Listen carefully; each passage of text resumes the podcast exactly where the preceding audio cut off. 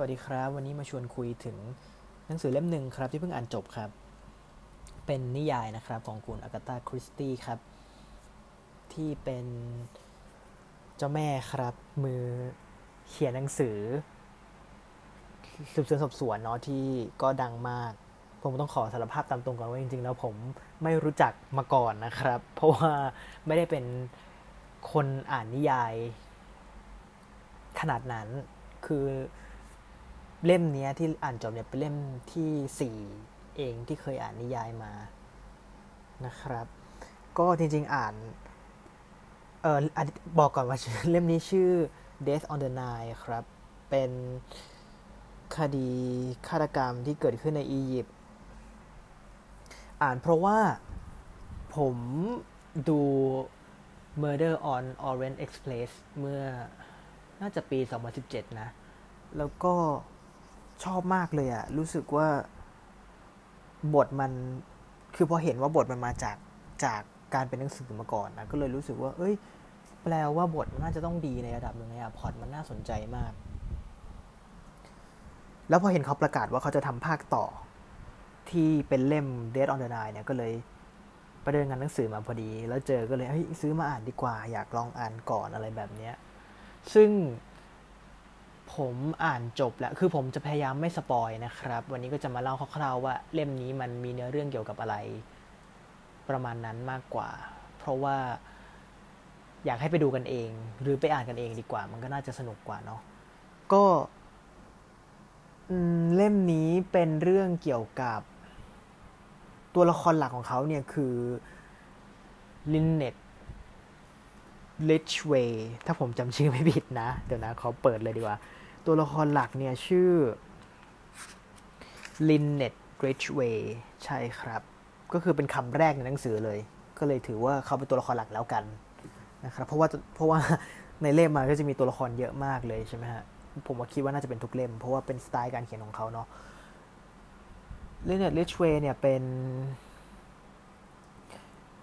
ผู้หญิงคนหนึ่งที่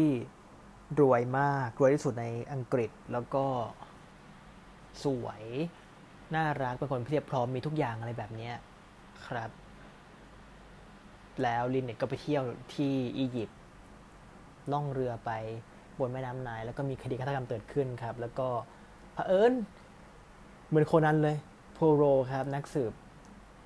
คนนี้ก็ก็อยู่บนเรือพอดีอะไรแบบนี้แล้วเขาก็สืบกันคดีก็ซับซ้อนกันไปครับ ซึ่งผมว่า อันนี้เป็นต่อจากนี้จะเป็นความคิดเห็นของผมนะ ผมรู้สึกว่ามันสนุกดีครับ คือพอเราเซอร์ไพรส์จาก Orient Express นะ่ะ เราก็จะมีความคาดหวังนิดนึงว่า เอาละภาคเนี้ยมันก็อาจจะต้องมี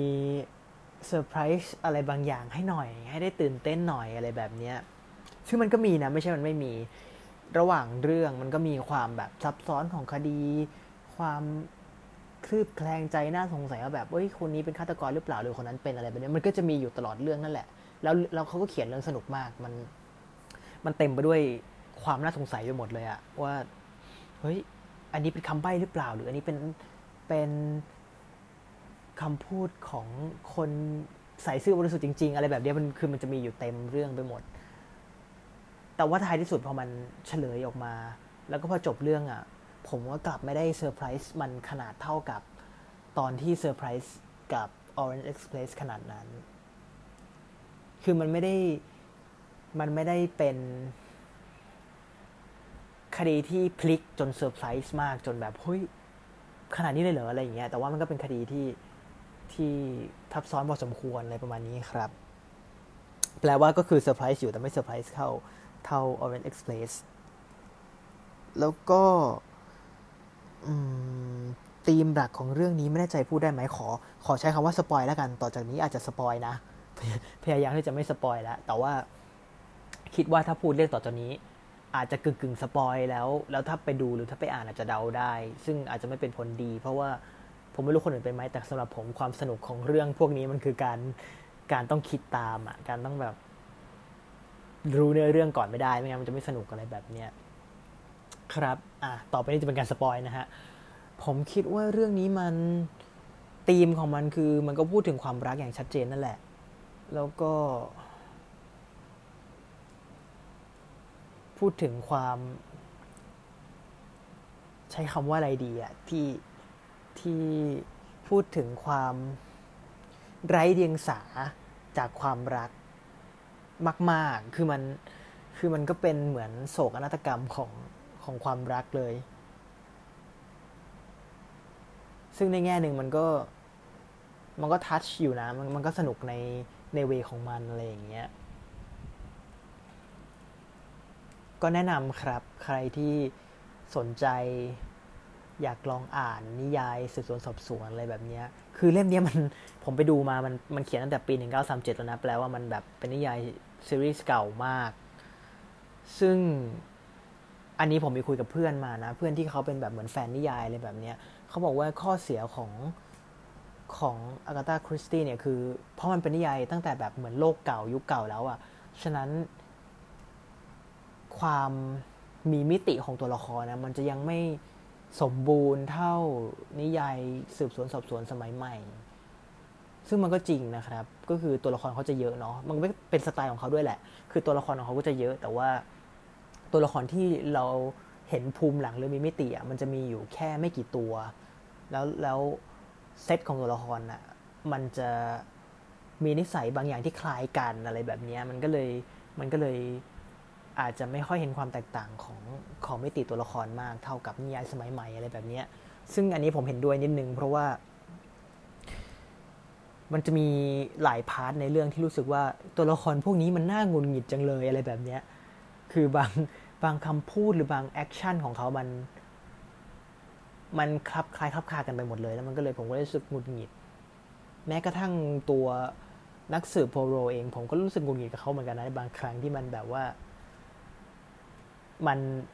เกินมนุษย์มนาไปหน่อยอะไรแบบนี้บางทีมัน มันดูกึ่งคนกึ่งไม่ใช่คนอะไรแบบนี้